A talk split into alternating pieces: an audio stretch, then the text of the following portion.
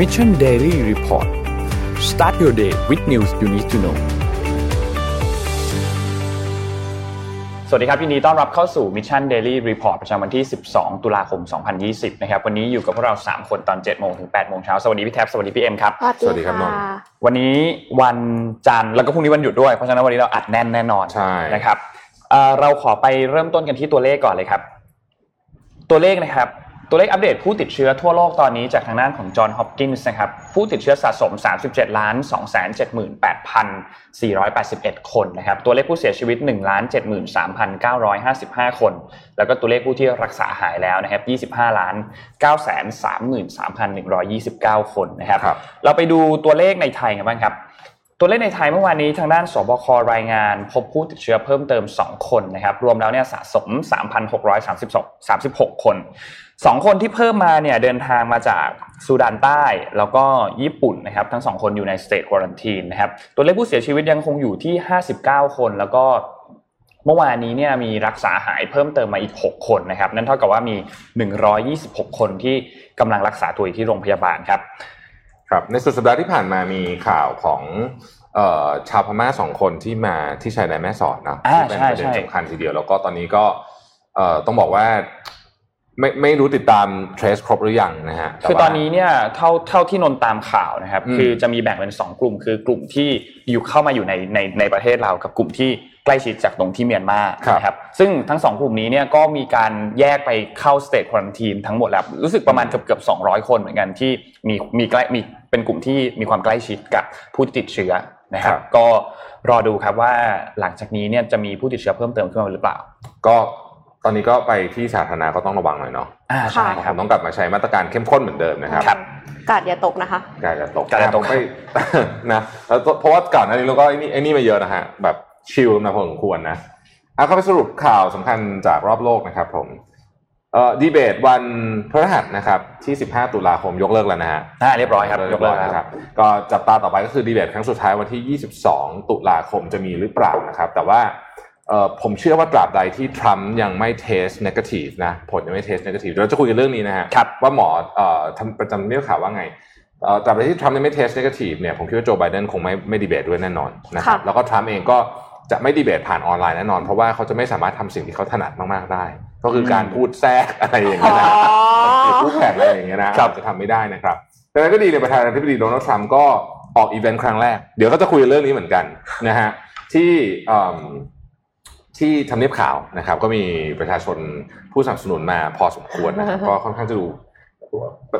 หวาดหวาดเสียวซูเปอร์สมากเปรๆดเดอร์นะฮะหรือไม่ซูเปอร์สเปรดเดอร์จริงๆแนนซี่เพโลซี่ก็ออกมาทวีตเรื่องนี้นะครับ บอกว่าตอนนี้ทำเนียบขาวเนี่ยเป็นที่ที่น่ากลัวที่สุดเป็นแหล่งอืมแหล่งรวมเชื้อโรคเลยใช่ครับก็ว่าได้นะอีกข่าวหนึ่งต้องบอกว่าเป็นข่าวที่ค่อนข้างเศร้าทีเดียวจากบรอดเวย์วันก่อนพี่พิการข่าวบรอดเวย์ไปนะครับล่าสุดเนี่ยนะครับก็ สมาคม Actors Equity Association นะฮะก็คือเป็นคนที่นี่แหละเป็นรวบรวมนักแสดงบรอดเวย์เนี่ยบอกว่าเราคงจะต้องหยุดแสดงไปถึงมิถุนายน 2021 นะครับนี่หยุดมาตั้งแต่มีนาคม 2020 นะฮะหยุดปีกว่านะครับซึ่งก็แน่นอนว่าผมคิดว่าเป็นอีกหนึ่งอาชีพที่คงจะจะหนักหนาพอสมควรทีเดียวนะครับหยุดไปปีกว่าเลยทีเดียวนะครับ ตอนนี้อีกประเทศหนึ่งที่เข้ามาอยู่ในเรดาร์เลยเนี่ยนะฮะของการแพร่ระบาดเนี่ยก็คือ ไอร์แลนด์นะไอร์แลนด์เหนือครับนะเพราะตอนนี้เนี่ยเคสของโควิดเนี่ยติดกันวันละพันกว่าคนก็อาจจะฟังดูไม่เยอะ แต่ว่าเมื่อสัปดาห์ที่แล้วเนี่ยนะครับยังติดกันวันละร้อยกว่าคนอยู่เลยนะฮะอืมอ๋ออืมคือตอนนี้กระโดดขึ้นมาเป็นวันละพันกว่าคน เพราะฉะนั้นที่ไอร์แลนด์เหนือเนี่ยขอขออภัยครับเท่าเมื่อเดือนที่แล้วนะฮะยังติดกันร้อยกว่าคนอยู่เลยต่อวันนะครับ ตอนนี้ก็ถือว่าน่ากลัวมากนะครับ อีกประเทศหนึ่งที่ฟังแล้วก็เครียด เพราะว่าตอนแรกเนี่ยเราเข้าใจว่าประเทศเนี้ยคุมได้ดีแล้วนะครับเอ่อ ในบรรดาในยุโรปทั้งหมดเนี่ยอิตาลีคือประเทศที่โดนก่อน แล้วก็กลับมารอบสองรู้สึกเฮ้ยทุกคนบอกว่าอิตาลีคุมได้ดี ตอนนี้ไม่ดีแล้วนะฮะ ตอนนี้เนี่ยเคสใหม่เนี่ย5,372เคสนะครับ เป็นตัวเลขสูงที่สุดตั้งแต่มีนาคมนะฮะโอ้โหอืมเพราะฉะนั้น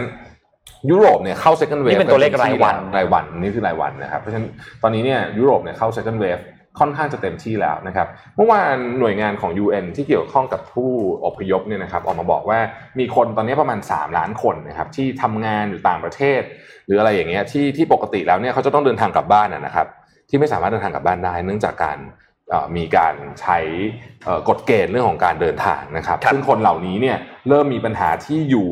เริ่มมีปัญหาเรื่องเงินที่ใช้แล้ว เพราะว่าส่วนใหญ่ก็เป็นก็ไม่ได้เป็นคนที่อะพูดง่ายๆคือไม่ได้เป็นคนที่มีรายได้เยอะอยู่แล้วอืมนะครับ ก็ ค่อนข้างน่าเป็นห่วงทีเดียว อันเนี้ยเป็นหน้าที่ไม่ใช่หน้าที่ UN นะ มันเป็นหน้าที่ของรัฐบาลแต่ละประเทศที่จะต้องนับคนกลับไปครับนะครับก็จะเห็นว่าอย่างรัฐบาลไทยเนี่ยเขาก็พยายามรับคนกลับมา แต่มันก็ได้แบบเนี่ยก็ได้วันละไฟล์สองประไฟมาณล์อะไรแบบประมาณนี้เนาะก็ไม่ได้ได้ทีละเยอะมากนะครับโตเกียวมาราธอนนะฮะปีนี้ก็ยกเลิกไปนะครับ เลื่อนไปปีหน้าวันที่ 7 มีนาคม 2021 แล้วก็เลื่อนอีกแล้วนะครับสำหรับใครที่โตเกียวมาราธอนไปยากมากนะฮะคือจับ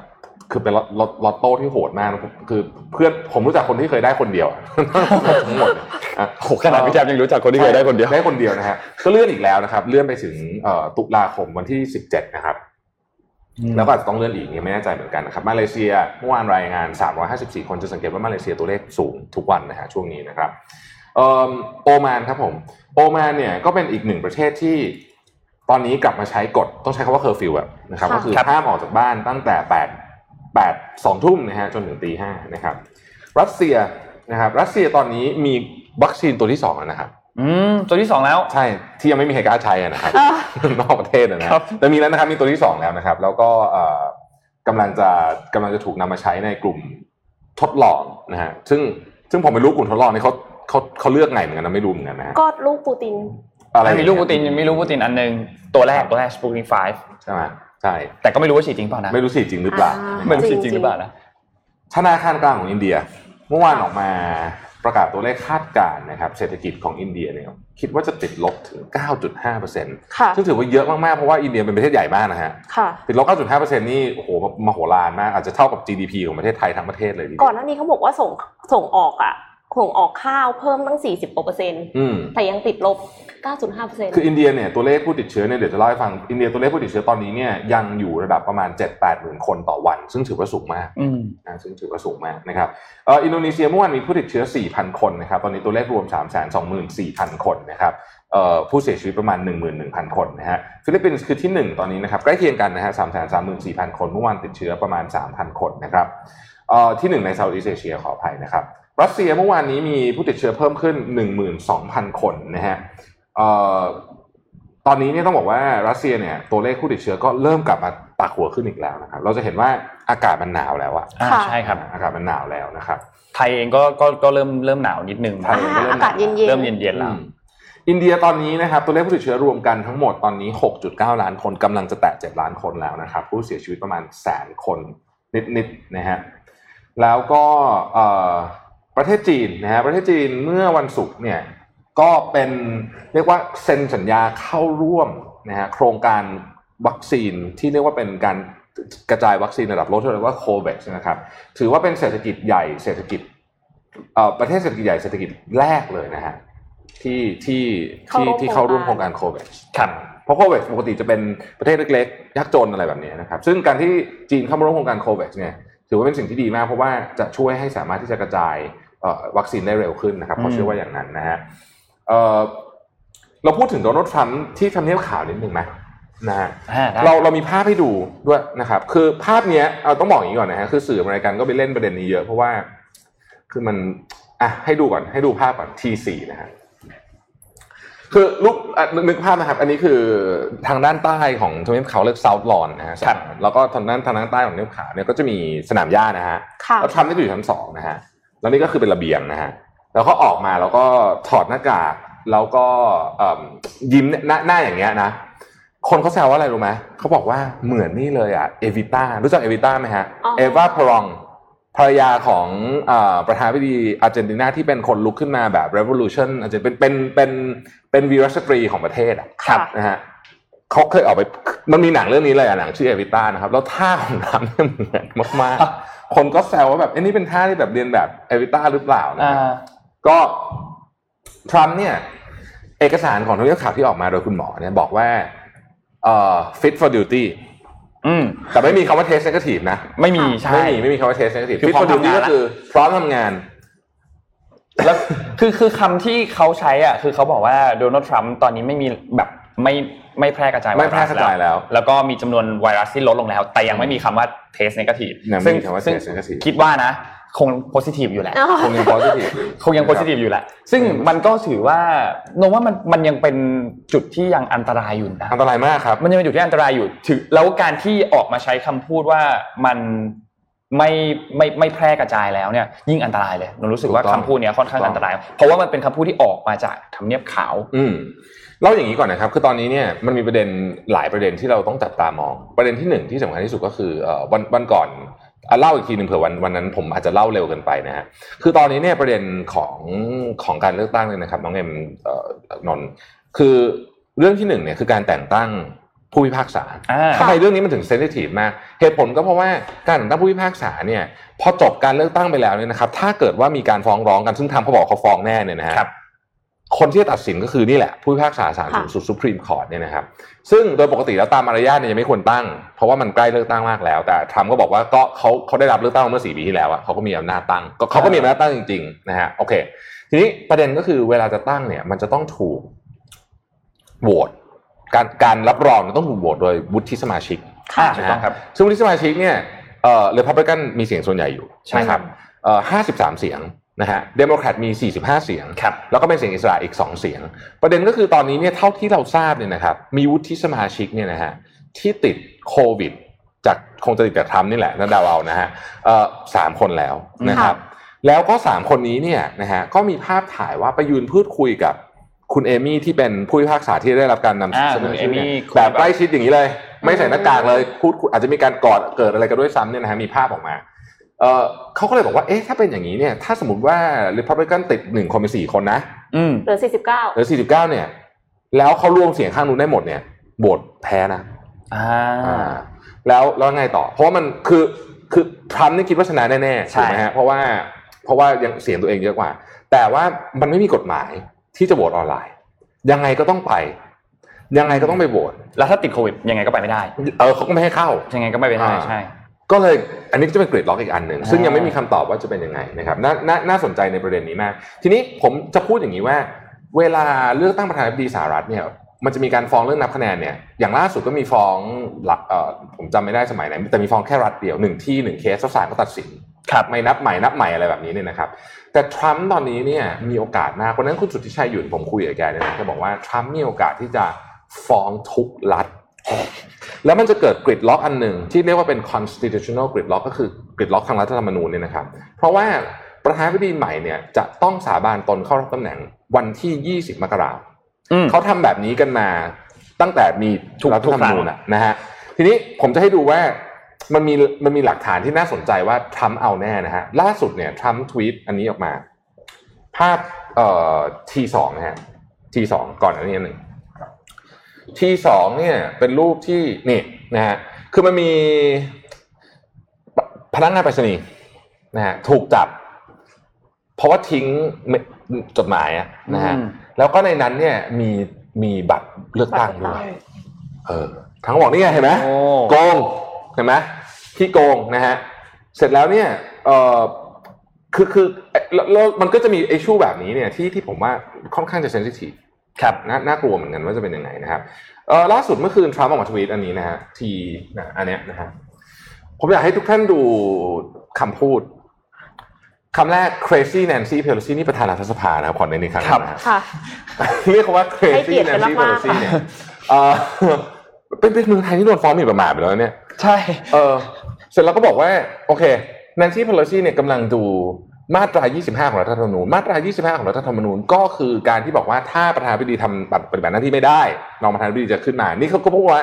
เนี่ย Nancy Pelosi เนี่ยกำลังศึกษาเรื่องนี้เผื่อว่าโจไบเดนได้รับเลือกตั้งเสร็จแล้วทำงานไม่ไหวนะฮะทำงานไม่ไหว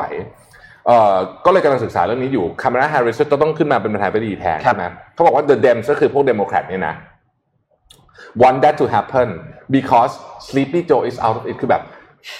Sleepy Joe เรียกเขาเรียกเขา Sleepy Sleepy Joe คือโจไบเดนเนี่ยคือไม่ไหวแล้วหมดสภาพแล้วเขามา out of it ก็คือเหมือนแบบ แบบหมดสภาพอะหมดสภาพแล้วเออหมดสภาพแล้วอะนะฮะ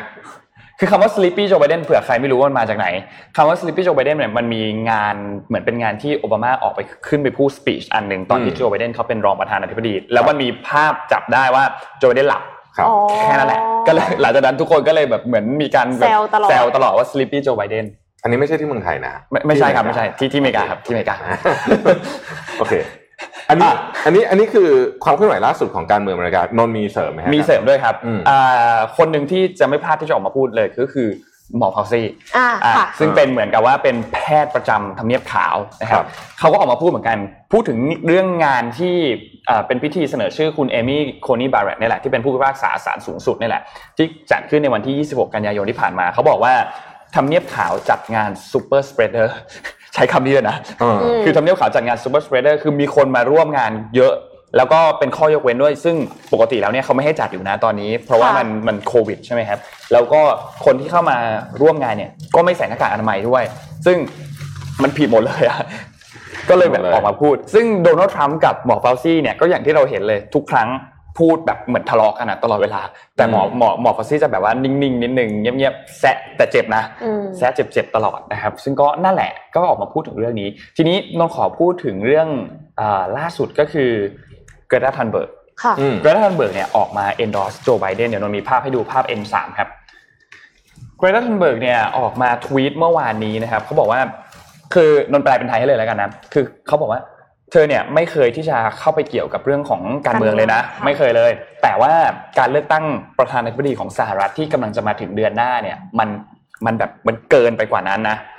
สิ่งที่คุณต้องสนใจคือถ้าในมุมมองของคนที่ดูเกี่ยวกับเรื่องของการเปลี่ยนแปลงทางสภาพภูมิอากาศ ซึ่งเธอเป็นคนที่ผลักดันเรื่องนี้เนี่ย เรื่องนี้ทุกคนเนี่ย บางคนอาจจะสนับสนุนแคนดิเดตคนอื่นก็แล้วแต่คุณ แต่ but I mean you know damn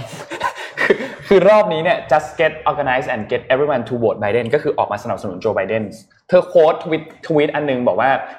รอบนี้เนี่ย instead of thinking about whether to vote Democratic or Republican คือแทนที่จะคิดว่าจะโหวต Democrat หรือโหวต Republican เนี่ยให้มาคิดดีกว่าว่าคุณจะเอ่อ protect science instead of destroying it ก็คือจะจะปกป้องสิ่งแวดล้อม ปกป้องวิทยาศาสตร์ หรือว่าจะแบบทำลายมัน ซึ่งก็ชัดนะอืมค่อนข้างชัดมากรอบนี้เบ รตันเบิร์กก็ออกมา endorse โจไบเดนให้สนับสนุนให้ทุกคนมาเลือกโจไบเดนเพราะว่านโยบายของทั้งสองฝั่งเนี่ยต่างกันชัดเจนมากๆ ในเรื่องไม่เชื่อในวิทยาศาสตร์ ในเรื่อง climate change ในเรื่อง climate ในเรื่องอะไร change พวกเนี้ยมันมันชัดเจนมากๆโดยเฉพาะอย่างยิ่งที่เป็น movement ที่สำคัญที่สุดก็คือการที่จะตั้งเป้าจะกลับไปใน Paris Accord ครับอันนี้ก็ค่อนข้างชัดมากว่าทั้งสองฝ่ายเนี่ยมีความเห็นที่แตกต่างกันชัดเจน โจไบเดนบอกว่าจะใช้เงินถึง 2 ล้านล้านเหรียญสหรัฐเลยนะอ่าใช่ เพื่อที่จะจัดการเรื่องกับ climate change ใช่ไหมครับซึ่งซึ่งซึ่งซึ่งตรงกันข้ามกับโดนัลด์ทรัมป์เลยเหรอเรื่องเนี้ยค่ะอ่าอืมประหยัดเงินทุกวิธีทางนะคะโดนัลด์ทรัมป์สนับสนุน Paris พลังงานฟอสซิลเฮ้ยมีข่าวโดนัลด์ทรัมป์อันนี้ด้วยเอ่อเมื่อวันเมื่อวันก่อนที่เอ่อเรามีข่าวว่าโดนัลด์ทรัมป์เขาออกมา cancel ตัว stimulus package ใช่ไหมที่มีมูลค่า 2 2 2 2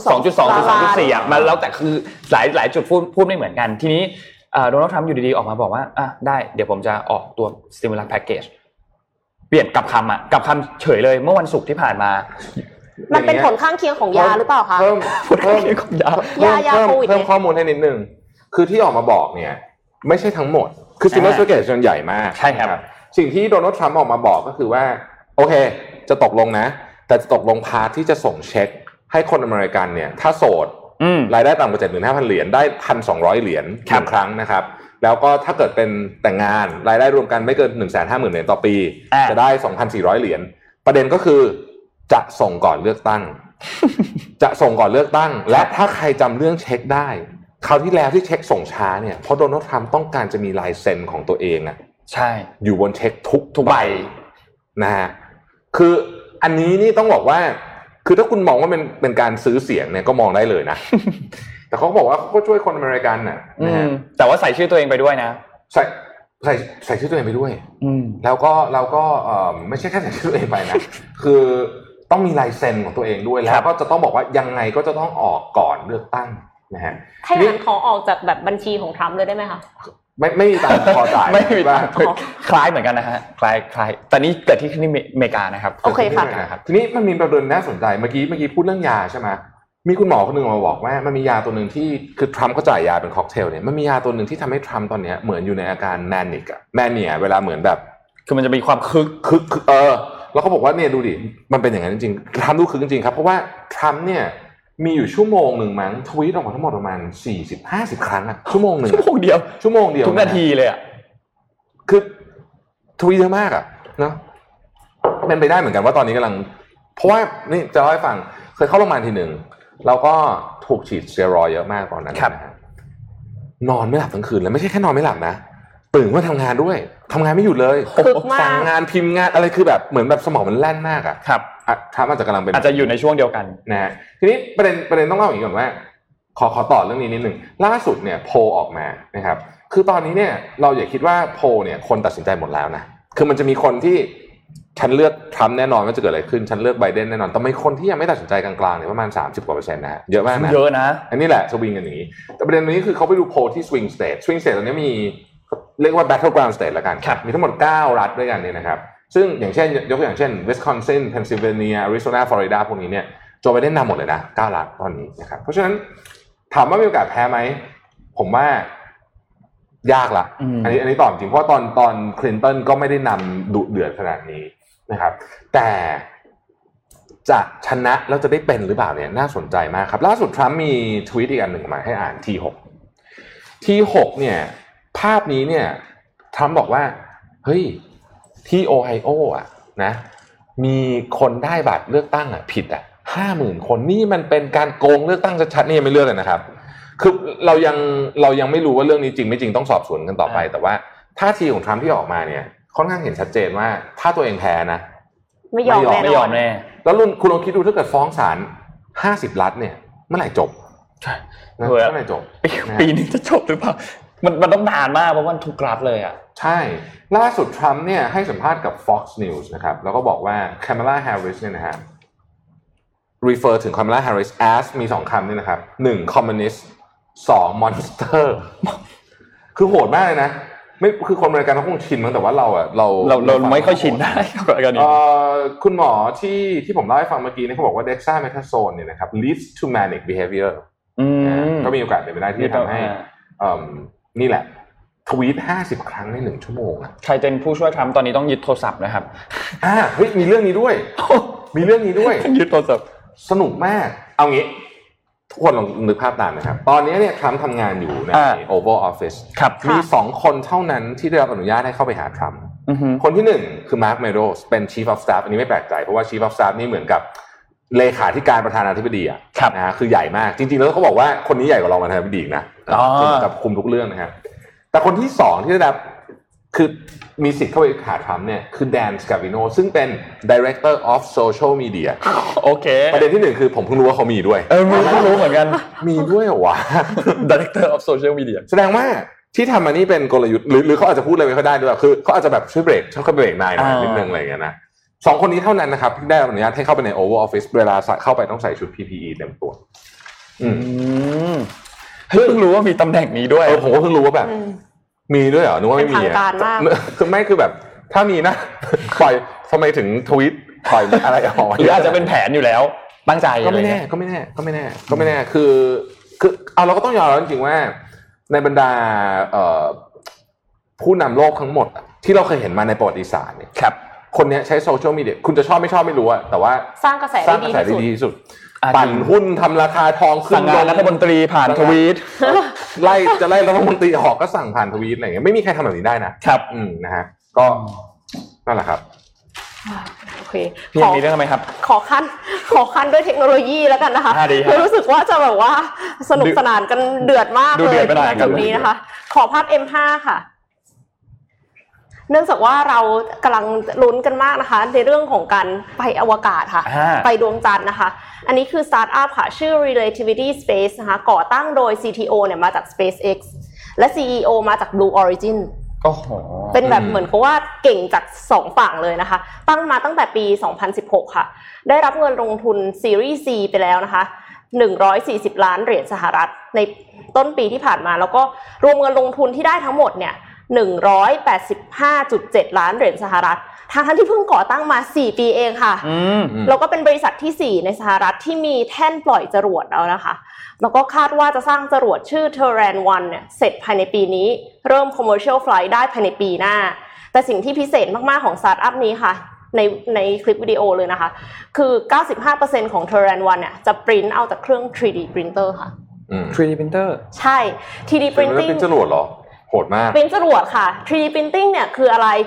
ทำงานอย่างไรนะคะ ก็คือนึกถึงว่าเวลาที่เราบีบวัสดุลงไปซ้อนกันเป็นชั้นๆเหมือนแบบบีบยาสีฟันอะอ่าฮะซ้อนกันไปเรื่อยๆ แต่ว่าต่างตรงที่ยาสีฟันมันไม่ได้คงรูปใช่ปะแต่ว่าวัสดุที่นำมาใช้ 3D printer print ที่เป็นจรวดอะค่ะ คืออลูมิเนียมอลลอยนะคะ ก็จะแข็งตัวคงรูปนะคะ มันก็จะแข็งแรง แล้วก็ใช้ทำอะไรได้บ้าง ใช้ทำได้หมดค่ะ ตั้งแต่ของเล่นนะคะ โมเดลเล็ก ๆ อาวุธรถยนต์ยันยานอวกาศยานอวกาศหรือแม้กระทั่งอวัยวะเทียมและต้นไม้ปลอมค่ะเออขอภาพขอคลิป M 5.2 ค่ะ นาทีที่ 1.48 ค่ะ อันนี้คือการปริ้นหูเทียมนะคะ หูเทียม ใช่ใช้ใช้เซลล์ของคนไข้ แล้วก็คือปริ้นอวัยวะต่างๆ ได้หมดเลยค่ะอืมแล้วเสร็จเราก็คือเอาไป replace เอาไปแทนที่อวัยวะจริงของคนไข้ได้ ครับอืมขอขอเอ่อนาทีที่หกห้าสิบสามค่ะ แล้วก็อันเนี้ยค่ะ เซลลูโลสค่ะ ใช้ material วัสดุที่ปริ้นเนี่ย ทำมาจากเซลลูโลสอือฮึซึ่งก็คือเป็นเหมือนเซลล์ของพืชอะค่ะครับแล้วตะกี้นี้เห็นไหมคะว่าพอเอาแสงไฟผ่านสองใช่แสงผ่านคือมันมันมี reaction มันมีปฏิกิริยาต่อแสงด้วยนะคะ คือแล้ว 3D printer เนี่ยทำให้มันดีกว่าการผลิตแบบเดิมยังไงนะคะ แบบดั้งเดิมเนี่ยเวลาที่เรามีเครื่องจักรเราก็ต้องผลิตจำเพาะแต่ละชิ้น แล้วก็เอามาประกอบกันในสายการผลิตจริงไหมคะเวลาที่อะไหล่รถยนต์เสียทำไมบางชิ้นต้องสั่งจากเมืองนอก เพราะว่าเมืองไทยถึงแม้ว่าจะมีการประกอบ รถยนต์มีโรงงานรถยนต์มากมาย แต่ว่าคือแต่ละชิ้นอะมันคือเครื่องจักรแต่ละเครื่องมันก็คือทำหน้าที่ผลิตชิ้นนั้นเพียงชิ้นเดียวใช่ไหมคะใช่เหมือนกับว่าซ้ำๆซ้ำๆแล้วก็ต้องมีแม่แบบแม่พิมพ์ เพื่อที่จะพิมพ์ออกมาเหมือนเดิมเหมือนเดิมแต่ 3D printer ไม่ใช่ค่ะ 3D printer เนี่ยสามารถที่จะปริ้นได้หลากหลายแบบเลยขึ้นอยู่กับว่าเราใส่แบบอะไรลงไปในโปรแกรมอืมคอมพิวเตอร์ โปรแกรมก็อย่างเช่นแบบพวก SolidWorks AutoCAD อะไรอย่างเงี้ยค่ะอ่าใช่ครับแต่ก็คือมีโปรแกรมอีกเยอะมากเลยนะคะตะกี้ลองไปเสิร์ชดูเขามีแบบ 17 โปรแกรมที่แนะนำสำหรับ 3D printer นะคะ เพราะฉะนั้นมันก็เลยยืดหยุ่นสูงมาก เพราะว่าเราสามารถที่จะใช้เครื่องเดียวกันแต่ผลิตชิ้นส่วนได้หลากหลาย เพียงแค่ไซส์มันไม่ได้ต่างกันมาก แล้วก็ใช้วัสดุเดียวกันนะคะ อ่าใช่ แล้วจริงๆอะพวกเครื่อง 3D printing พวกเนี้ยมันสามารถที่จะเปลี่ยนตัววัสดุวัตถุดิบที่เราใช้ปริ้นได้ เช่นแบบว่าเราต้องการที่จะใช้อ่าสร้างสิ่งที่มันต้องต้องทนความร้อนหน่อย ค่ะ เราก็อ่า ใช้วัตถุดิบอีกแบบหนึง่งอืมต้องการจะสิ่งที่มันแบบว่าบิดได้งอได้หน่อย มีความแบบยืดหยุ่นสูงหน่อย ก็ใช้วัสดุอีกแบบหนึ่งใช่คืออันนี้อีกหน่อยมันจะเกี่ยวเรื่อง supply chain ของพวกอะอย่างเรือเครื่องบินอะไรอย่างเงี้ยครับเอออีกหน่อยก็คืออาจจะไม่ได้ต้องแบบส่งมาจากจากอ่าจากใช่ที่โรงงานเพราะว่าที่ผลิตเองได้นั่นแล้วใช่ค่ะ ซึ่งก็ทีนี้ยเข้ากับยุคตอนนี้เนาะที่แบบว่าทุกคนดึงฐานการผลิตกลับเข้ามาใกล้ ๆ ประเทศตัวเอง จริงแต่ว่าปัญหาก็คือมันก็ยังไม่ถูก หมายถึงว่าถ้าเป็น mass production นะคะครับมันก็ยังไม่ถูกแล้วก็ 3D printer เนี่ย คือมันต้องปริ้นทีละ layer layer layer layer เพราะฉะนั้นเนี่ยก็จะนานมันก็เลยใช้ใช้เวลานาน ถ้าสมมติว่าอยากจะขยายกำลังการผลิตก็คือต้องซื้อเครื่อง 3D printer เครื่องใหม่อืมหมายความว่าหมายความว่ามันก็คือไม่มี economy of scale คือครับคือการประหยัดต่อขนาดเมื่อเราผลิตเยอะ ๆ เหมือนแบบภาคอุตสาหกรรมปกติอย่างเงี้ยค่ะมันก็คือจะไม่เกิดขึ้น เนื่องจากว่ามันต้องซื้อเครื่องเพิ่มแต่ว่า ประเด็นก็คือเวลาที่ใช้ทำโปรโตไทป์หรือว่าผลิตภัณฑ์ต้นแบบอะค่ะ การใช้ 3D printer เนี่ยมันดี เพราะว่าเราสามารถที่จะจินตนาการอะไรออกมา แล้วก็คือปริ้นออกมาได้ เออจริง อย่างเพื่อนนนท์ที่แบบว่าเขาแบบสายเทคหน่อยๆเงี้ยเขาก็มีเครื่อง 3D printer แล้วเขาอยากได้อะไรเขาก็ปริ้นเองเลยอืมใช่ในคลิปเนี้ยก็คือเขาเอาเครื่อง 3D printer เนี่ยเข้าไปใส่ในยานอวกาศ เพราะฉะนั้นถ้าสมมติว่ามันมีเครื่องมืออะไรที่นักบินอวกาศเขาต้องการหรือว่า spare part ที่ ที่มันขาดไปอะค่ะเขาสามารถที่จะใช้โปรแกรมคอมพิวเตอร์แล้วก็ปริ้นออกมาได้เลย ทีเนี้ยอันเนี้ยมันเป็นแบบ circular เขาเขาเรียกว่า circular system หรือ economy นั่นแหละ คือใช้วิธีว่าถ้าสมมติว่าเอามาใช้เสร็จอะเราไม่ใช้แล้วก็คือใส่เข้าไปในเครื่อง เครื่องเนี้ยก็จะบดอืมบดแล้วก็คือเอาวัสดุเหล่านี้ค่ะ กลับมาใช้ใหม่อีกทีหนึงกลับไป ใช่กลับไปใช้ผลิตสิ่งอื่นอีกทีหนึ่งเฮ้ยอันนี้มันเหมือนอันนี้เลยอะเหมือนตอนเด็กๆที่เวลาเราดูทีวีแล้วเราแบบเฮ้ยเราอยากได้ของอันเนี้ยในทีวีแล้วเราก็คิดตอนเด็กๆว่าแบบเฮ้ยมันน่าจะมีเทคโนโลยีอะไรบางอย่างที่เราหยิบของออกจากทีวีได้เลยเนาะอะไรเงี้ยอันเนี้ยอันเนี้ยคล้ายอันเนี้ยใกคล้ายแล้วนะใกเริ่มใกล้เคียงมาก 3D ใช่ printer ก็น่าจะน่าจะถูกลงเรื่อยอืมๆนะใช่แล้วก็ค่ะอีกหน่อยอาจจะเสมือนเสมือนสมัยก่อนอะ laser printer แพงมากนะครับอืมนะแล้วก็ตอนนี้ก็อยู่ทุกคนมีหมด คนเนี้ยคือ CEO คนคนที่ใส่แว่นขาวๆเนี่ยค่ะ ก็คือเขามาจาก Blue Origin นะคะ แล้วก็เขาก็กำลังโม้ค่ะว่า ถ้าสมมติว่าเขาสามารถที่จะ ถ้าถ้าเขาเดินเครื่องจักรนะคะ 3D printer ทั้งหมดใน relativity space เนี่ยเขาสามารถที่จะผลิตจรวดได้ภายในระยะเวลาแค่ 30 วันเท่านั้นเองค่ะอืมโอ้เร็วมากนะสามสิบวันนี้เร็วมากใช่เร็วมากแบบจนแบบเร็วมากเลยเซอร์ไพรส์มากคือ คือหลักการของ relativity space เนี่ยเขาใช้วิธีแบบ trial and error เยอะมากอืมที่ผ่านมาเนี่ยเขา test ไปแล้ว 400 รอบค่ะครับแล้วก็คือเขาปัจจุบันเนี้ยใช้เวลาประมาณ 60 วันในการผลิตจรวดค่ะ แล้วก็จะ test test test test ไปเรื่อยๆนะคะ จนกระทั่งสามารถที่จะ launch ได้ในปีหน้าแล้วก็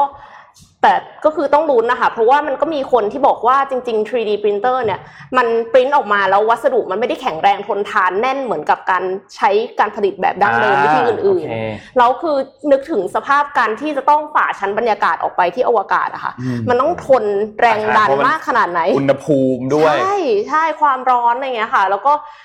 SpaceX เองเนี่ยก็ยังเคยเฟลมาตั้ง 3 ครั้งนะคะ กว่าจะสำเร็จในครั้งที่ 4 ที่ Falcon 9 ขึ้นไปได้เนี่ยครับเพราะฉะนั้นจรวดที่สร้างจาก 3D printer เนี่ยจะทนทานขนาดไหน แล้วก็สามารถออกไปในจรวดได้จริงไหมเนี่ยต้องติดตามกันต่อไปนะคะ ในปีหน้านะคะเจ๋งครับเจ๋งอะก่อนเข้าตื่เจ็ดนเต้โมนงครึ่งมากเดี๋ยวขอสั้นๆหนึ่งข่าวนะครับ ขอครับภาพทีห้าหน่อยวันเสาร์ที่ผ่านมาเนี่ยนะครับมีความเคลื่อนไหวจากเกาหลีเหนือครับวันเสาร์ที่ผ่านมาเนี่ยเป็นการเดินขบวน ที่เราคุ้นๆกันนะนะก็คือสวนสนามนะครับครบรอบ 75 ปีของพรรคแรงงานนะฮะแต่มันมีประเด็นที่น่าสนใจคือปกติเขาก็เดินอยู่ทุกปีอยู่แล้วนะอืมประเด็นที่น่าสนใจก็คือจรวดนี้ครับ นี่คือภาษาภาษาของการทหารเขาเรียกว่า ICBM มันย่อมาจาก Intercontinental Ballistic Missile นะครับก็คือจรวดที่สามารถยิงข้ามทวีปได้อ่าอันเนี้ยเป็นลูกที่ใหญ่ที่สุด ถ้ามันเป็นอันอันดับแรกเขาบอกว่าไม่รู้ mock-up เปล่านะแต่ถ้าสมมติว่าไม่เอา mock-up เนี่ยนะครับนี่เป็นลูกที่ใหญ่ที่สุดที่เคยเห็นเลยนะของเกาหลีเหนือนะครับแล้วก็แน่นอนว่ามันมีความสามารถในการเอ่อบรรจุหัวรบนิวเคลียร์ไปอยู่ในนั้น ยิงถึงวอชิงตันดีซีเลย ถ้าเกิดนี่คือสิ่งที่เกาหลีเหนือให้ข้อมูลออกมานะครับ อันนี้คืออันที่หนึ่งซึ่งแน่นอนว่าพอมาพาเรดแบบนี้เนี่ยก็ก็คนก็จับตามองนะฮะเพราะว่าเกาหลีเหนือเนี่ยจริงๆ ช่วงนี้ก็มีปัญหาหลายเรื่องนะไต้ฝุ่นเข้าขาดแคลนอาหารอะไรอย่างเงี้ยแล้วก็โควิดด้วยเนี่ย แต่ว่าเอ่อคิมจองอึนก็ยังใช้เงินไปกับการพัฒนาศักยภาพนิวเคลียร์เพราะว่าจริงๆคิมจองอึนกับกับโดนัลด์ทรัมป์เนี่ยเขาไปพูดคุยกันในการประชุมผู้นำสุดยอดผู้นำปี 2018 ครับ ซึ่งถือว่าเป็นประวัติศาสตร์เลยนะ แต่ว่าหลังจากนั้นก็ก็เงียบหายไปนะฮะอืมอันนี้ก็เป็นอีกอีกภาพหนึ่งที่ทำให้ตอนนี้เกาหลีเหนือกลับเข้ามาอยู่ในกระแสของเรื่องนี้นะฮะครับแต่มันไม่ใช่แค่นั้นครับ ประเด็นที่มันสำคัญกว่านั้นคือสุนทรพจน์ของท่านผู้นำเออ คือ อันนี้ไม่ใช่ดีเฟกไม่ใช่ดีเฟกไม่ใช่ดีเซลไม่ใช่ของจริงละสุนทรพจน์ของท่านผู้นำเนี่ย มาแปลกมาก คือปกติเนี่ยจะต้องกระตุ้นเกลียดอเมริกาเกลียดเกาหลีใต้อะไรอย่างงี้ใช่ไหมครั้งนี้เนี่ยสุนทรพจน์ของท่านผู้นำเนี่ยออกมาบอกว่า ขอโทษ ขอโทษที่ไม่สามารถทำให้แบบเรื่องของเศรษฐกิจมันดีกว่านี้ได้ขอโทษประชาชนนะฮะที่สำคัญที่สุดคือน้ำตาคลอด้วย น้ำตาคลอด้วย เพลินไม่มีวิดีโอแต่ว่า น้ำผมไปดูมาน้ำตาน้ำตาคลอ น้ำตาซึมแล้วก็บอกว่าแบบขอโทษเขาแบบขอโทษที่ทำให้ทุกคนมีชีวิตที่ลำบากอะไรอย่างเงี้ยนะฮะเออแล้วก็ไม่พูดถึงอเมริกา ไม่พูดถึงคือปกติต้องด่าอเมริกา แล้วก็ต้องด่าเกาหลีใต้ ไม่พูดเลยนะครับ แถมยังบอกว่า เออเนี่ยเพิ่งส่งสารขอให้โดนัลด์ทรัมป์อะหายเร็วๆคือมาแปลกมากจริงๆมานิ่มมานิ่มรอบนี้นะแล้วมีมีน้ำตาคลอด้วยซึ่งซึ่งแปลกมากปกติเนี่ยการพูดในสวนสนาม แบบนี้ต้องขึงขังค่ะนะครับต้องแบบเอาจริงเอาจังแต่ครั้งนี้แบบ มาแปลกจริงนะฮะอืมนักวิเคราะห์ต่างประเทศก็บอกว่า จริง ๆ แล้วมันคือการหันเหความสนใจจากการที่ใช้ทรัพยากรมหาศาลเรื่องพัฒนานิวเคลียร์นี่แหละเขาคาดว่าอย่างนั้นนะอันนี้คือนักวิเคราะห์ของ BBC บอกมานะฮะแต่มันน่าสนใจตรงที่ว่า ตอนเนี้ยมันใกล้เลือกตั้งมากค่ะ การเอามาโชว์เนี่ย ก็ประมาณหนึ่งแต่ถ้าทดสอบเมื่อไหร่เนี่ยโอ้โหอันนี้รับรองว่าเดือดแน่นอนแน่นอนเดือดแน่นอนนะครับ อันนี้ก็เป็นอีกประเด็นหนึ่งที่ต้องจับตามองว่าคิมจองอึนซึ่งเป็นอีกคนหนึ่งที่คาดเดาอะไรไม่ได้เลยเนี่ยนะครับเออจริงคาดเดาอะไรไม่ได้เลย ถ้าถ้าแกเล่นทวิตเตอร์คงมันเหมือนกัน แต่ว่าแกอาจจะทดสอบได้นะอ่าแล้วถ้าทดสอบเนี่ยวอชิงตันจะต้องเครียดมากเลยเพราะว่า เพราะว่าจะโดดลงเนี่ยยิงถึงเลยนะครับ เร็วนะแป๊บเดียวนะครับแป๊บเดียวถึงละนะฮะยิงโอ้โหน่าถึงข้ามทวีปได้นะอืม เจ็ดเจ็ดเจ็ดครึ่งไหมคะมาฮะเจ็ดโมงเจ็ดโมงครึ่งกันดีกว่าครับเจ็ดโมงครึ่งวันนี้เราเอาเรื่องของลูกพี่มาเล่าให้ฟังกันอีกแล้วนะครับอีลอนมัสนะครับขอสไลด์ขึ้นมา คือไปเจอบทความในมีเดียมาหนึ่งของคุณเจคเนี่ยนะครับเขาพูดถึงว่าคือเราทุกคนจะรู้ว่าอีลอนมัสเนี่ยเขาแบบสุดยอดมาก มีบริษัทเต็มไปหมดขอภาพอืมถัดไปครับเขาเป็น CEO Tesla ใช่ไหมเป็น founder ของบริษัทเยอะมาก PayPal ด้วย Solar City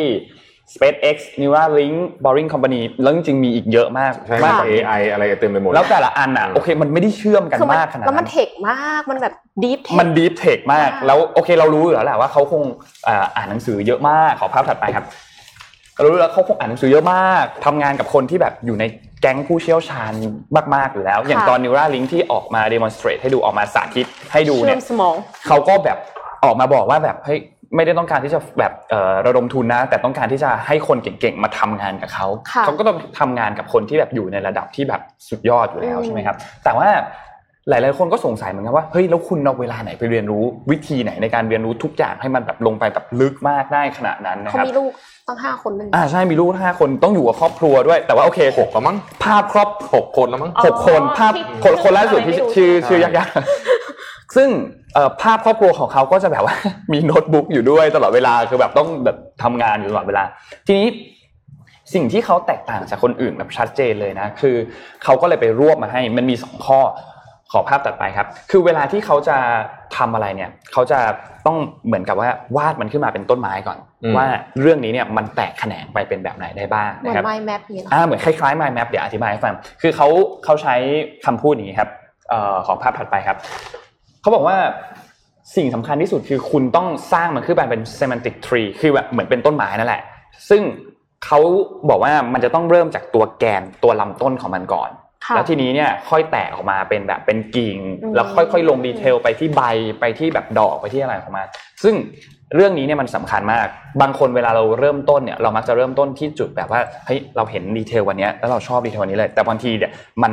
แกนลำต้นของเรื่องที่เราต้องการที่จะศึกษาเนี่ยมันยังไม่แข็งพอเหมือนกับว่า เราต้องการเช่น เราต้องการที่จะศึกษาอะไรสักอย่างเกี่ยวกับเรื่องของเลขก็ได้ แต่ว่าเรื่องเบสิกคณิตศาสตร์ยังไม่โอเคอย่างเงี้ยมันก็ยังไปตรงนั้นไม่ได้เพราะว่าดีค่ะเทลมันยังไปไม่ถึงใช่ไหมครับทีนี้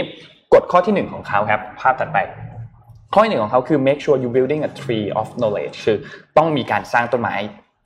ว่าเรื่องเนี้ยคุณต้องการจะเรียนรู้อะไรบ้าง สิ่งที่เขาพูดนะครับ ขอภาพถัดไป คือเขาบอกว่าให้โฟกัส on the trunk trunk คือตัวลำต้นค่ะนะครับ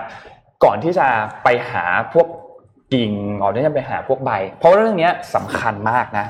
หลาย ๆ คนคือแบบมักจะพลาดตรงนี้ แล้วแบบว่าสุดท้ายก็หลุดไปหลุดโฟกัสไปแล้วก็แบบเฮ้ยทำไมเราไม่เข้าใจเรื่องนี้สักทีเพราะว่าตัวแกนมันแกนของเรื่องที่เราต้องการที่จะศึกษาเนี่ยมันยังไม่แข็งแรงพอนะครับอืมและข้อที่สองครับ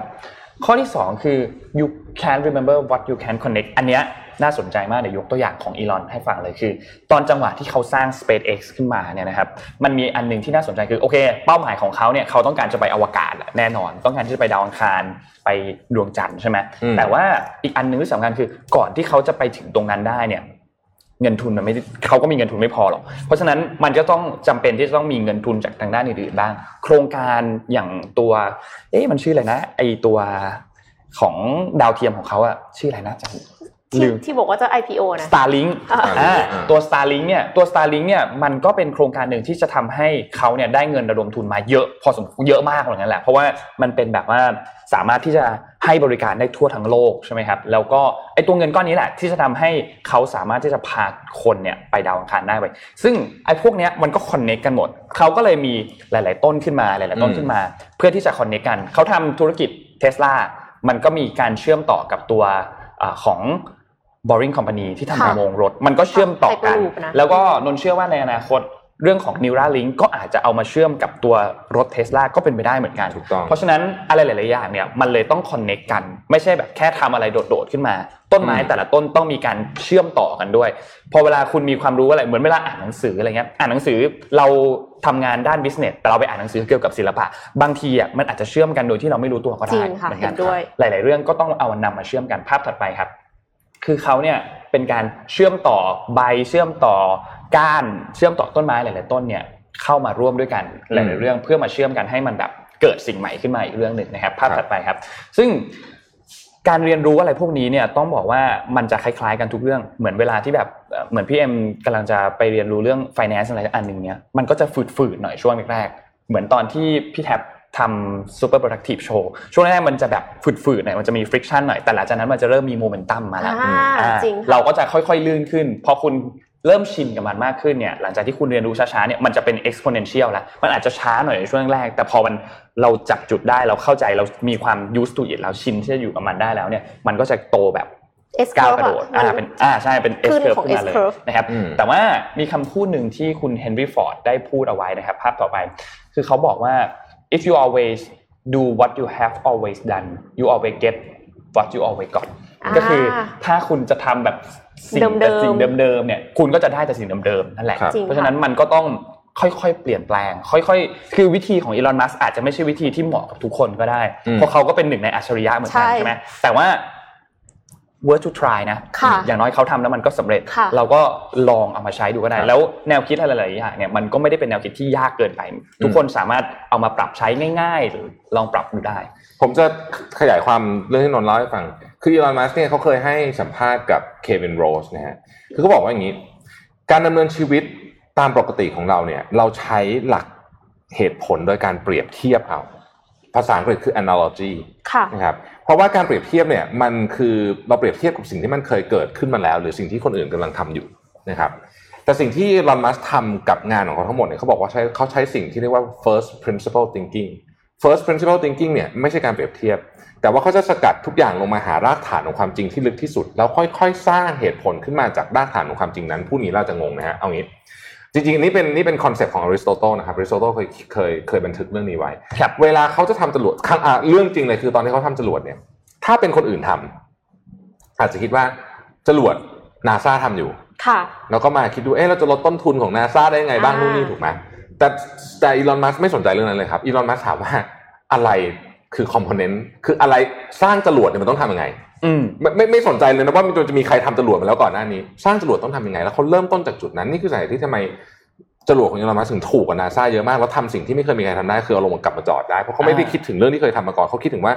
first principle คือเฮ้ยจะทำส่งของไปนอกอวกาศอะมันมันต้องเริ่มต้นจากอะไรเออถ้าเราเป็นคนทำคนแรกอะเราจะทำยังไงอืมใช่ถ้ามันเขาก็ไม่สนใจว่าคนก่อนนี้ทำไงครับหรืออย่างหนึ่งเขาบอกว่าแบตเตอรี่ แบตเตอรี่เนี่ยนะฮะ แต่ก่อนเนี่ยแบตเตอรี่เนี่ยถ้าสมมติถามคนที่อยู่ในวงการแบตเตอรี่ก่อนที่ยินหลงมาจะเข้ามาเนี่ยก็จะถามว่าเอ้ยแบตเตอรี่เนี่ยมันควรจะราคามันเท่าไหร่บอกเฮ้ยราคามันก็อยู่นี่แหละประมาณ 600 เหรียญต่อกิโลวัตต์อาวนะฮะอืมซึ่งมันก็เป็นราคาที่แบบมาตรฐานมาตรฐานอะคือเหมือนกับเราเราถามของชิ้นนี้ มันก็ควรจะประมาณนี้ครับแต่อีลอนมัสก์บอกว่าทำไมถึงต้องราคาเท่านี้เขาบอกว่าแบตเตอรี่ประกอบด้วยอะไรบ้างคาร์บอนนิกเกิลอลูมิเนียมโพลิเมอร์เหล็กที่หุ้มมัน แล้วเขาก็บอกว่าตอนที่เขาคิดตอนนั้นเขาไม่รู้เรื่องอะไรเลยนะเขาบอกว่าเขาก็ไปเปิดดูว่า London Metal Exchange อะอืม ของพวกเนี้ยมันราคาเท่าไหร่คืออันนี้มันเป็น commodity ใช่ไหมเหล็กเท่าไหร่อลูมิเนียมเท่าไหร่นะสรุปรวมกันเสร็จแล้วเนี่ยมัน40เหรียญอืมเขาก็บอกว่าให้ค่าทำเลยอีกเท่าตัว มันก็ไม่ควรจะเกิน 80 เหรียญนะ นี่คือวิธีคิดของอีลอนมัสครับ เสร็จแล้วก็จะทำได้กี่เหรียญกี่เท่าไหร่ไม่รู้อะแต่ว่ากระบวนการการคิดแบบนี้เนี่ย เป็นการคิดที่เจ๋งมากอ่าค่ะเพราะว่ามันต่างกับการคิดของคนปกติเนาะเพราะปกติอย่างผมยกตัวอย่างสมมตินะครับอ่าง่าย ๆ ผมทำเครื่องสำอางเงี้ยตลับ หรือขวดหรืออะไรเงี้ย เราก็จะคิดว่า เอ๊ะ เราเคยซื้อเท่าไหร่ ต่อราคาเขาได้เท่าไหร่อืมอืมถูกไหมแต่จริงๆแล้วเนี่ยวิธีคิดแบบ first principle ต้องถามว่า เฮ้ยพลาสติกอะมันกิโลเท่าไหร่อ่าเออพลาสติกอะมันกิโลเท่าไหร่ แล้วคุณใช้พลาสติกกี่กรัม แล้วค่าแรงอะมันควรจะเป็นเท่าไหร่ เครื่องจักรตัวเนี้ยมันอายุเท่าเนี้ยมันขายออกมาแล้วมันเหลือเท่าไหร่อืมคุณใช้กำไรคนสปายเออร์เท่าไหร่ อะไรอย่างเงี้ย คือแบบอืมอืมอืมกระบวนการการคิดแบบนี้เนี่ยมันต้องฝึกนะ แต่ว่าผมว่ามันดีมาก จริงอืค่ะมมันดีมากมันใช้กับเรื่องเบสิกได้หมดเลยครับคือไม่ได้อันไม่ได้เปรียบเทียบกับของที่เคยมีอยู่แล้วนะฮะคือมันทำให้สร้างอะไรใหม่ ๆ ขึ้นมาได้ เพราะว่าถ้าไม่อย่างนั้นมันก็คือจะเป็นการ improve จากสิ่งเดิมเพียงเล็กน้อยเท่าถูกนั้นต้องอืมถูกต้องอ่าใช่ใช่อืมนะอะแต่ของเถอะเออแจกของแจกของซะหน่อยเอาเอาอันที่เอาอันที่ผมว่าเจ๋งสุดวันนี้นะครับก็คือหนังสือของอาจารย์นพดลนะครับอาจารย์นพดลร่มโพเล่มใหม่เล่มใหม่ครับท่านน่าจะรู้จักดี ความเจ๋งก็คืออาจารย์กรุณาเซ็นมาให้ด้วยนะครับในนี้เพราะฉะนั้นทุกท่านที่ได้ มีลายเซ็นจะมีด้วยลายเซ็นอาจารย์เราด้วยแจกกี่เล่มครับสี่เล่มเราแจกสี่เล่มนะฮะถามอะไรดี Future Mindset Future นะคะ Mindset Future Mindset ใช้ใช้ในอนาคตได้นะคะ เพราะว่าดีปัจจุบันนี้ดีโลกอ่านไปครึ่งเล่มโลกแล้วมันเปลี่ยนไปเยอะมากแล้ว ดังนั้นรีบเปลี่ยน future mindset ซะจะได้ใช้ในอนาคตคำถามคืออะไรดีอะอ่าคิดไปก่อนคิดก่อนเยวจะคิดก่อนครับอาจจะเล่าเรื่องนี้ให้ฟังอีกนิดนึงนะฮะ ตอนนี้เนี่ย Financial Times Big Read ซึ่งผมก็เล่าอยู่เป็นประจำว่าเป็นบทเอ่อคอลัมน์ที่ผมชอบอ่านมากเนี่ยนะครับ ตอนนี้เวลาพูดเรื่องความขัดแย้งจีนสหรัฐเนี่ย หัวเนี่ยตรงนี้เนี่ยนะ หัวเนี่ยนะตรงนี้นะเขาขึ้นว่า New Cold War แล้วนะ New คือคือคือ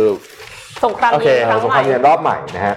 ครั้งนี้จะมาพูดคุยกันถึงเรื่องของ คือมันมีมิติเยอะมาก ครั้งนี้พูดคุยกันถึงเรื่องของ standard อะคือคือพูด standard เนี่ยทำไมทำไม standard ในเรื่องของเทคโนโลยีสำคัญ ย้อนหลังกลับไปเพื่อเปรียบเทียบให้เห็นภาพนะครับ สมัยวิดีโอเทปไม่รู้สองคนนี้รู้ป่าว่า สมัยวิดีโอเทปเราเรียกว่า VHS ใช่ไหมครับ VHS ค่ะอาจจะแทบไม่ทันด้วยซ้ำแต่ว่าก่อนที่จะเป็นเคยได้ยิน VHS เนี่ยมันมีคู่แข่งกันมา คู่แข่งของมาตรฐาน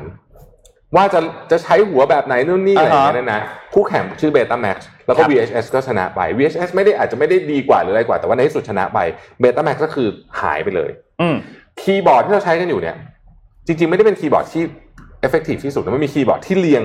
ประหลาดกว่านี้แต่แล้ว effective กว่านี้ทดสอบมาแล้วครับแต่เนื่องจากว่าไอเนี่ยคนมันใช้มานานคนก็เลยเลือกใช้ QWERTY นี้ keyboard นะเพราะฉะนั้น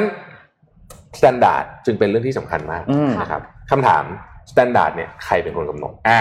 เรามาดูอย่างนี้ก่อนเอาองค์กรที่เป็นองค์กรระดับชาตินะครับองค์กรระดับโลกขออภัยนะฮะองค์กรระดับโลกองค์กรแรกทุกคนคุ้นชื่อกันแน่นอนก็คือ ISO นะครับ International Organization for Standard อ่านะฮะนี่คือคนคุ้นอยู่แล้วค่ะนะครับเอ่อเขา I IOS เนี่ย so I I International Organization for Standardization นะครับเขาบอกว่า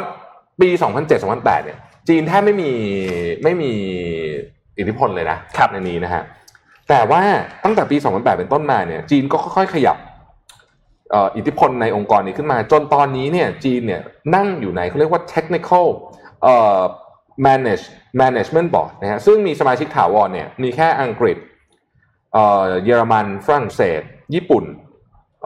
สหรัฐอเมริกาแล้วก็จีนมีแค่นี้เองนะครับแล้วในปี 2015 เนี่ยประธานของ iOS เนี่ยนะครับ ก็คือเป็นคนจีน นะอีกหน่วยงานหนึ่งคือ IEC นะครับ IEC คือ International Electric Commission International Electric Commission เนี่ยกำหนดพวกไอ้แบบเอ่อเรื่องเรื่องไฟฟ้าอ่าเรื่องอิเล็กทรอนิกส์อะไรแบบนี้เนี่ยนะครับ ประธานของ I IEC เนี่ยก็เป็นคนจีนนะฮะเทอมเทอมจะอยู่ถึง 2003 แล้วก็ล่าสุดเนี่ย ISO IEC เนี่ยเสนอ framework 11 framework เข้าไปนะฮะ5ได้รับการอนุมัติแล้ว 6กำลังถูกพิจารณาจะได้รับการอนุมัติอยู่ประเด็นที่น่าสนใจมันอยู่ตรงนี้ เทคโนโลยีที่เรากำลังแข่งกันทุกวันนี้เนี่ย AI อะไรต่างๆ พวกนี้เนี่ยนะครับหรืออะไรที่มันเกี่ยวกับ Internet of Things นะครับ 5G Semiconductor หรือ Big Data หรือ Quantum Computing เนี่ย มันยังไม่มี one single standard อืมเพราะฉะนั้นใครที่ได้ standard ไปก่อนนะ มีโอกาสชนะสูง ผมให้ดูภาพทีหนึ่งนะววิธีการสร้าง standard ของจีนเนี่ยนะครับ คือเขารู้แหละว่าถ้าพูดถึงเรื่องของความใหญ่ของเทคโนโลยีเนี่ยจะสู้สหรัฐไม่ได้ ครับ แต่สิ่งที่จีนทำก็คือว่าจีน offer smart city ให้กับประเทศ เยอะมากบนโลกใบนี้ ณ ขณะนี้มีโครงการที่รันอยู่ 116 โครงการนะครับ 116 โครงการนะฮะอืมใน 70 ประเทศ เอ่อ ใน 70 ประเทศ เอ่อ 70 ประเทศ 116 โครงการ แล้วก็อยู่ในส่วนใหญ่ก็อยู่ใน Belt and Road Initiative เนี่ย Southeast Asia เรามี 15 ที่ที่เป็น Smart City ของจีนอืมแต่ครัไม่บมีไทยไม่เอ่อ เข้าใจว่าไม่มีไทย ครับ เอ่อตอนออกกลางมี 16 ที่ เวลาคุณไปทำ smart city เนี่ยเขาลงเรื่องทุกเรื่องเลยนะครับ เรื่องเอ่อ AI เรื่องของ facial recognition เรื่องของสถานนานาพุสถานอุปโภคต่างๆนานาพวกนี้เนี่ยซึ่งมันก็คือการออกแบบมาตรฐานใหม่นั่นเองอืมนะฮะดังนั้นตอนนี้เนี่ยนะครับทำเนียบขาวเนี่ยออกมาพูดประเด็นนี้เลยนะฮะวันก่อนเนี่ยนะครับเอ่อมาร์ควอร์เนอร์ขออภัยไม่ใช่ทำเนียบขาวครับ เป็นเอ่อคณะกรรมาธิการด้านเอ่อ intelligence อะก็คือด้านเรียกว่าเป็นข้อมูลเอ่อไม่เรียกว่าอะไรนะ ข้อมูลข่าวสารและความมั่นคงนะฮะเป็น vice chair นะครับ ชื่อมาร์ควอร์เนอร์คนนี้ก็เป็นเอ่อสวคนดำนะมาร์ควอร์เนอร์เนี่ยออกมาบอกว่า สิ่งที่จีนกำลังทำอยู่ตอนนี้เนี่ยเดโมแครตเรียกสีจิ้นผิงว่าอะไรรู้ไหม Communist Party Leader Communist Party Leader เขาเขาไม่เรียกว่า president แล้วนะฮะอืมอ่าคือเขาบอกว่าเนี่ยสิ่งที่สีจิ้นผิงกำลังทำอยู่เนี่ยนะครับที่พยายามทำที่เรียกว่า technological governance การควบคุมทางเทคโนโลยีเนี่ยจะทำให้ นิยายของจอร์จออเวล1984อะครับนะฮะจะบอกว่าเขาใช้คำว่าจอร์จออเวล blush ก็คือเขินเลยอะคือ1 1984เป็นนิยายเอาเล่าให้ฟังก่อน1984เป็นนิยายเอ่อเหมือนคล้ายๆกับต่อต้านเผด็จการอะนะอ่าๆประมาณนั้นนะครับ แล้วก็คนคนเขียนจอร์จออเวลนี่คือคนที่เขียน Animal Farm ที่ที่ท่านหนันางยกสือเราที่แนะท่านนายกนำเคยแนะนำซึ่งก็งงมากว่าทำไมถึงแนะนำแต่ว่านั่นแหละโอเค anyway จอร์จเขาบอกว่าจะทำให้จอร์จออเวลเนี่ยเขินเลยเพราะว่าที่จริงกำลังทำอยู่เนี่ย หนักกว่าในหนังสือเล่มนั้น เยอะโอ้โหนะฮะเพราะฉะนั้นการต่อสู้กันเรื่อง standard เนี่ยนะครับซึ่งจีนเนี่ยมีแผนเลยนะ master plan ของจีนเนี่ยชื่อว่า China Standard 2035 มันจะเกิด3 scenario ขึ้นที่เขาคาดการณ์อันที่หนึ่งจะมีคนได้ไปหมดเลยอืมนะฮะซึ่งอันนี้เนี่ยอีกฝั่งหนึงต้องยอม อันที่สองแบ่งครึ่งครึ่งๆครับ คือใครไปทางจีนเลือก standard จีนก็ใช้จีนไป อ่า ใครใช้ของสหรัฐก็ใช้ไป แล้วคุยกันไม่ได้ด้วย เหมือนเหมือนเราเป็นเมมเบอร์ WeChat กับอีกคนหนึ่งเพื่อนเราเป็น Facebook คุยกันไม่รู้เรื่องคุยกันไม่ได้ หรืออีกทีหนึงอาจจะต้องมีการ compromise ก็คือต่างคนต่างมี แต่มีวิธีการเชื่อมเข้าหากัน ยกตัวอย่างเช่น มาตรฐานแบบ Matrix กับมาตรฐานแบบของอเมริกันนะอ่าปอนด์อ๋ออ่าหน่วยหน่วยกันอ่าหน่วยอะไรอย่างเงี้ยนะฮะอันนี้เป็นตัวอย่างอันหนึ่งซึ่งอันนี้เป็นอีกเป็นอีก battlefield หนึ่งที่น่าสนใจมาก เป็นอีก battlefield หนึ่งที่น่าสนใจมาก เพราะว่า เราต้องนึกถึงว่ามันเออมันจริง ใครยึด standard ได้ก่อนเนี่ยได้เปรียบมากได้เปรียบมากมันได้เปรียบมากจริง winner takes all ยังไงใช่เออเออเออกำลังกำลังคิดถึงคำนี้เหมือนกันแบบ winner takes all อืมนะฮะค่ะเพราะฉะนั้นใช่เพราะฉะนั้นเนี่ย เออนั่นแหละ เจ๋งๆเป็นเป็นอีกประเด็นหนึ่งนุ่นนึกคำถามออกแล้วอะรู้คำถามคือเมื่อเมื่อช่วงต้นครึ่งแรกของวันนี้เราพูดถึงแต่การเมืองสหรัฐหมดเลยค่ะแล้วก็มีพูดถึงตัวเลขของวุฒิสมาชิก นนทถามว่าวุฒิสมาชิกหนึ่งร้อยคนเนี่ยอยู่พักไหนบ้างเอออยู่ข้างไหนบ้าง ใครอยู่พักไหนบ้าง ใคร ไม่ใช่ใครจำนวนจำนวนจำจำนนววนนใครยากอะใครยากไป ใครใครโน้นก็ตอบไม่ได้ริพับลิกันกี่คน เดโมแครตกี่คนอ่าอิสระกี่คนอ่าอ่าตอบให้ครบนะ มันจะค่ะมันจะครบหนึ่งร้อยพอดี ค่ะอ่าสามสามคำถามนะคะอ่า ในในในในในหนึ่งในหนึ่งในหนึ่งคำตอบหนึ่งของแจกแจกหนังสามสือคำตอบในหนึ่งคำถามครับแจกค่ะ Future Mindset หนังสือของอาจารย์นพดลนะครับนะฮะเอาเราเหลืออีกไม่กี่นาทีเอาเอาเอาลุยเลยครับโอเคครับเทียบชัวร์เออนนท์มีข่าวหนึ่งคือข่าวของอะยังยังอยู่ที่อีลอนมัสอีลอนมัสเขาเพิ่งมีการบริษัท SpaceX เนี่ยเพิ่งมีการจับมือกับทางด้านของเอ่อกองทัพสหรัฐนะครับเขา ก่อนหน้านี้เนี่ยเวลาจะส่งอาวุธยุทโธปกรณ์เนี่ยมันใช้เวลานานมาก เพราะว่ากว่าสมมุติว่าอันนี้เขายกตัวอย่างนะเช่น ถ้าสมมติว่าต้องการที่จะส่งไปที่จากสหรัฐไปที่อัฟกานิสถานเนี่ยกว่าจะบินไปถึงเนี่ย15ชั่วโมงนานมาก สิ่งที่อีลอนมัสกำลังทำคือเขาจะพัฒนาจรวดที่สามารถส่งอาวุธไปทั่วโลกได้ทุกที่นะในเวลาหนึ่งชั่วโมง ค่ะโอ้ทุกโลเคชันอ่าในเวลาหนึ่งชั่วโมง คือออกนอกชั้นบรรยากาศไปแล้วเสร็จแล้วก็ค่อยลงกลับมาเออนนท์ยังไม่แน่ใจเหมือนกันว่าแบบมันเป็นยังไงแต่คิดว่านะมันต้องแบบมันต้องประมาณนั้นมันถึงจะอ่าทำได้อะเพราะไม่งั้นมันก็ต้องอาจจะรบกวนไอเขาเรียกว่าอะไรอะระดับชั้นบรรยากาศของสายการบินหรือเปล่าค่ะอะไรเงี้ยใช่มันก็ต้องอาจจะต้องออกไปนอกโลกก่อน ทีนี้เอ่อ SpaceX เนี่ยออกมาบอกว่าเขาจะพัฒนาให้ตัวจรวดอันนี้เนี่ยสามารถบรรทุกอาวุธได้น้ำหนัก 80 ตัน และ ทำความเร็วได้ไม่ต่ำกว่า 12,000 กิโลเมตรต่อชั่วโมงโอ้โห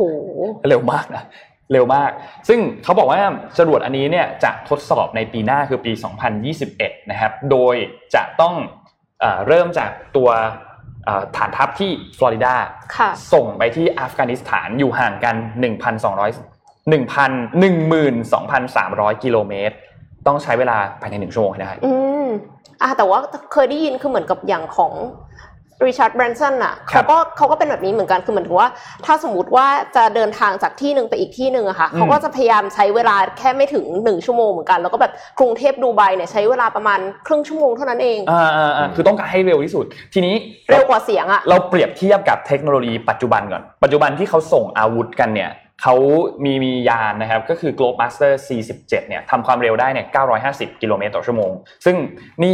ยังไม่สิบเปอร์เซ็นต์ของที่เขาตั้งใจจะทำเลอัยนนี้นะคือหมื่นสองใช่ในหมื่นสองนะ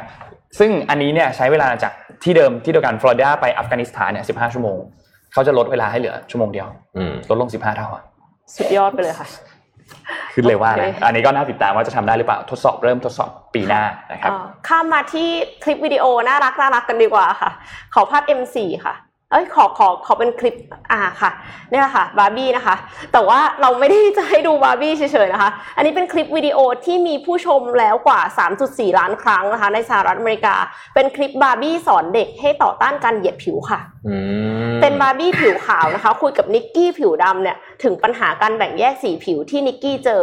คือนิกกี้เนี่ยยกตัวอย่างว่าตอนที่เขาไปทำกิจกรรมที่ชายหาดเหมือนกับบาร์บี้เลยไปทำกิจกรรมเดียวกัน แต่ว่าโดนตำรวจเรียกถึง 3 ครั้ง เพราะว่าคิดว่าทำอะไรผิดอืมแล้วเสร็จแล้วก็มีอีกครั้งหนึ่งที่นิกกี้เนี่ยสอบเข้าเออสอบภาษาฝรั่งเศส ได้คะแนนสูงสุดเลย แต่ว่าอาจารย์เนี่ยกีดกันไม่ให้เข้าชมรม เราก็บอกว่านิกกี้เนี่ยแค่โชคดีที่สอบได้คะแนนดี คือเหมือนกับว่าทางทั้งที่บาร์บี้เนี่ยได้รับการสนับสนุน ก็คือแสดงให้เห็นว่าสถานการณ์ต่างๆ ที่เกิดขึ้นจริงกับคนผิวดำเนี่ยเป็นยังไงนะคะ แล้วก็บาร์บี้ผิวขาวเนี่ยก็เป็นตัวอย่างที่ดีในการในการตั้งใจฟัง แล้วก็แสดงความเห็นอกเห็นใจกับนิกกี้นะคะ เนื่องจากว่าปัญหาการเหยียดสีผิวในสหรัฐอเมริกาเนี่ยรุนแรงมากทุกคนก็คงเคยได้ยิน Black Black Lives Matter ครับก่อนหน้านี้ใช่ไหมคะแมทเทลเจ้าของตุ๊กตาบาร์บี้เนี่ยก็เลยสร้างคลิปนี้ขึ้นมาค่ะ เพื่อให้เด็กผู้หญิงเนี่ยเข้าใจการเหยียดผิว แล้วก็เข้าใจว่าทำไมถึงต้องต่อสู้กับความอายุติธรรมนี้นะคะอืมโดยเฉพาะอย่างยิ่งเนี่ยมันเป็นสื่อที่ออกมาในช่วงล็อกดาวน์ที่นักเรียนบางส่วนเนี่ยยังเรียนออนไลน์กันอยู่ ก่อนหน้านี้แมทเทลก็มีคลิปอื่นนะคะที่สนับสนุนความเท่าเทียมทางเพศ แล้วก็สนับสนุนให้เด็กผู้หญิงเนี่ยมีความฝันเกี่ยวกับเรื่องหน้าที่การงานจริงๆ ในเมืองไทยก็เหยียดเยอะเหมือนกันนะคะ ไม่ใช่ที่อเมริกาอย่างเดียว แล้วก็ไม่ใช่แค่เหยียดผิวหรือเหยียดเชื้อชาติด้วยนะคะ เหยียดศาสนาด้วยนะคะอ่าใช่อ้วนประเด็ก็นเหที่ยียไม่ดประเด็นที่ทุกคนจะ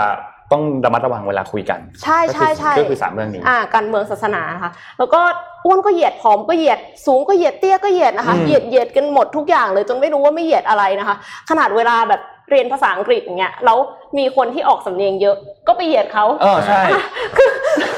ซึ่งแบบทุกเรื่องฮะบูลลี่กันได้ทุกเรื่อง คือบูลลี่ทุกเรื่องเลยจริง ๆ แล้วคือสื่อก็ตัวดีเนาะอืมคือแบบว่าพวกตลกอะค่ะ ก็ก็จะมีแบบว่าตีถาดแล้วก็มีแบบใช่ ทำร้ายร่างกายอ่าใช่ออกทีวีอะไรอย่างเงี้ย คือแทนที่เราจะเอาปมของคนอื่นมาเป็นเรื่องตลกอะค่ะ ก็อยากที่จะให้มีสื่อออกมาอธิบายเรื่องของการเหยียด แล้วก็สร้างจิตสำนึกที่ดีให้กับเด็กอืมๆ จะได้หยุดเหยียดกันแล้วก็หยุดบูลลี่กันนะคะ โตขึ้นมาจะได้เป็นผู้ใหญ่ที่ดี แล้วก็อืมสังคมน่าอยู่ค่ะครับถูกต้องครับอะของแจกเยอะขอแจกอีกถามครับกันเลยแล้วกันได้ครับ บริษัทผู้ผลิตบาร์บี้เนี่ยชื่ออะไรอ่าง่ายๆนะครัอันนี้แจกอะไรทีฮะแจกอันนี้แล้วกันโอเคหนึ่ง mystery box นะครับหนึ่งเก้าสี่แปดทั้งหมด 5 กล่องห้ากล่องห้ารางวัล ง่ายนะครับมาก อันนี้ง่ายมาก ยังมีอีกครับ ยังมีของอีกอันหนึ่งนะยังมีหนังสืออีกใช่สามเล่มหนังสือที่จะแจกหนังสือนะครับชื่อ number sense ครับ อ่า คืออันเนี้ยมันแจกแจกเยอะแล้วก่อน หนังสือเนี้ยคือดีดีมากนะคือบอกว่า คุณมีข้อมูลเยอะๆอะคุณรู้ไหมคุณต้องดูอะไรเอออ๋อข้อมูลเยอะรู้ไหมดูอะไร number sense นะในยุคของ Data นะคะ ผมเล่าข่าวสั้นๆนิดนึง ซึ่งเกี่ยวข้องกับเมืองไทยด้วยวันก่อนคุณบิลไฮนากี้นะครับซีอของ Miner Group เนี่ยนะครับเอ่อ Miner เนี่ยมีโรงแรม 500 กว่าโรงนะครับ ทั่วทั่วโลกอะมีครับ50กว่าประเทศนะครับ แล้วก็เอ่อก็ต้องบอกว่าหนักจริง Q3 เนี่ยผลประกอบการ Miner เนี่ยรู้สึกว่าจะจะขาดทุนเกือบ8 8พันล้านอะมะ ไตรมาสเดียวนะนะฮะคุณบิลก็ออกมาบอกว่า อือหือมันแบบบางโรงแรมเนี่ย ไม่สามารถจ่ายได้แม้แต่แบบค่าไฟอะคือคือรายได้เนี่ยนะครับเพราะฉะนั้นเนี่ยเขาเชื่อว่าจะต้องมีการลดคนอีกนะฮะสำหรับไมเนอร์จริง ๆ ต้องบอกว่าเราต้องเป็นกำลังใจให้นะว่าคุณบิลไฮเนคกี้เป็นคนที่ที่ผมชื่นชอบมากเป็นนักธุรกิจที่เก่งมากนะคครัรับเป็นคนเป็นคนอเมริกันที่ต้องต้องเรียกว่าเป็นคนไทยแล้วล่ะตอนเนี้ยเพราะว่าแกก็อยู่เมืองไทยมานานได้สัญชาติไทยแล้วนะครับเอ่อแต่ว่า ไมเนอร์ครั้งนี้หนักจริงๆอืมหนักจริง ๆนะฮะแล้วก็ไมเนอร์เนี่ยก่อนจะก่อนจะโควิดเลยเนี่ยนะเพิ่งไปซื้อโรงแรมเชนใหญ่ที่ยุโรปมาแพงมากด้วยอืมนะฮะคือใช้ใช้เงินซื้อไปเยอะเนี่ยก็เรียบร้อยเลยโอ้โหโดช่วงนี้หนักมากหนักมากเพราะแกมีอยู่ตั้งห้าร้อยกว่าโรงแรมอะคิดดูสิโอ้โหมันแบบคิดคือคิดมีโรงแรมสองโรงแรมก็เหนื่อยแล้วอะจริงที่มีห้าร้อยโรงแรมนะฮะแล้วแล้วคุณคุณบิวก็ยังออกมาบอกว่าเหมือนกับรัฐบาลไทยอะอาจจะคืออาจจะปิดกั้น การเข้ามาของนักท่องเที่ยวเยอะเกินไปหรือเปล่าต้องลองพิจารณาเรื่องนี้ดูอืมเพราะว่าคือคือมันมีประเด็นอย่างนี้ ตอนนี้เริ่มมีคนพูดกันเยอะ หลายมณฑลของจีนเนี่ยนะครับเขาไม่มีผู้ติดเชื้อรายใหม่มานานกว่าเราอีกนะครับค่ะเพราะฉะนั้นมันสามารถแมชจริง ๆ เกือบเกือบทุกมณฑลนั่นแหละเหมือนเป็น travel bubble เหมือนเป็น travel bubble แล้วเมืองจีนเนี่ยเป็นที่ที่ควรจะแมทช์ที่สุด เพราะว่าหนึ่งเขาชอบเมืองไทยอยู่แล้วอืมสองคือประเทศอื่นมามาได้ไม่เยอะ แต่คนจีนมาทีเนี่ยอาจจะแก้ปัญหาทั้งหมดได้เลยทีเดียวอ่าใช่ก็ได้ใช่ใช่นะฮะจริงครับ อืมนะครับ ก็ก็พาไปเรื่องถัดไปเอาใจช่วยอืมนะครับเอาจะช่วยเอาจะช่วยจริงๆช่วงนี้นะครับมีเอ่อคิดคิดมีคำถามแล้วน้องๆเอ็มมีหนึ่งมีหนึ่งคำถามมีสุดท้ายมีคำถามอีกเมื่อสัปดาห์ที่แล้วมีการประกาศรางวัลโนเบลสาขาสันติภาพด้วยนะครับครับภาพ N4 ขึ้นมาครับเอ่อผู้ที่ทางคณะกรรมการพิจารณารางวัลโนเบลสาขาสันติภาพเนี่ยผู้ได้ก็คือ World Food Program นะครับหรือว่า WFP นะครับซึ่งเป็นโครงการอาหารโลกที่เขามาคอยช่วยเหลือเกี่ยวกับเรื่องของ คนที่หิวโหยอืมคนที่ไม่มีอาหาร แล้วก็คอยขับเคลื่อนสันติภาพเรื่องของความพิพาทความขัดแย้งด้วยนะครับ ซึ่งไอ้เรื่องเรื่องอาหารเนี่ยเรื่องความหิวโหยของคนเนี่ยเป็นเรื่องใหญ่มากใช่เพราะว่าคือคือเราจะเคยเห็นหนังสือหรือเคยเห็นหนังอะไรหลาย ๆ เรื่องที่เวลาคนหิวอะมันทำอะไรได้มากกว่าที่เราคิดเยอะมากจริงค่ะความหิวนี่มันมันสร้างให้เกิดแบบอาชญากรรมอาชญากรรมสร้างให้เกิดแบบภัยพิบัติ ไม่ใช่ทางธรรมชาตินะหมายถึงแบบด้วยมนุษย์ของมนุษย์สร้างที่มนุษย์ค่ะสร้างกันเองเนี่ยมันมันมันสร้างอะไรหลายอย่างมากก็เลยได้รับรางวัลอันนี้ไปนะครับ เพราะว่าเป็นคนเป็นองค์กรที่ออกมาคอยต่อสู้เกี่ยวกับเรื่องของความหิวโหยของผู้คนนะครับ ก็รู้รู้สึกพี่แท็บเคยเอามาเล่าด้วยมั้ง เรื่องของ World World Food เนี่ยอะนี่จะเสริมให้ฟังนะครับคืออย่างนี้ตอนนี้เนี่ยหลังจากที่ได้รับรางวัลโนเบลเนี่ยเขาก็ออกมาพูดว่าเออตอนนี้เนี่ยโควิด -19 เนี่ยยิ่งทำให้ประเด็นเนี้ยเซนซิทีฟขึ้นไปอีกนะครับอืมคือคนที่จะเป็น เขาใช้คำว่า food มีมีปัญหาเรื่อง food security ขั้นรุนแรงเนี่ยจะเพิ่มจาก 135 ล้านคนเป็น 265 ล้านคนนะครับ แล้วที่มีปัญหาแบบมีปัญหาอยู่แล้วเนี่ยอีก 690 ล้านคนคือรวมกันได้เยอะมาก ประเด็นที่มันน่าสนใจก็คือว่าไม่ใช่แค่ไอ้โควิดนะมันมีอยู่ 3 เรื่องหนึ่งหลายพื้นที่เนี่ยมีสงครามอ่าทำให้ใช่เกิดการขาดแคลนอาหาร อันที่สองความยากจนอันนี้หน่อยแล้วแล้วอันที่สามคือ climate change ฮะครับค่ะนะครับ ประเด็นที่ ที่เอ่ออาริฟฮัสซันเนี่ยซึ่งเป็น Chief Economist ที่ World Food Program ออกมาบอกเนี่ยเขาบอกว่า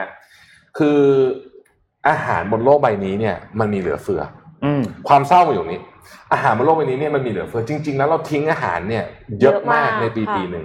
ปัญหาก็คือจะทำยังไงให้ไออาหารพวกเนี้ยมันไปอยู่ในที่ที่มันระจายไปต้องทั่วถึง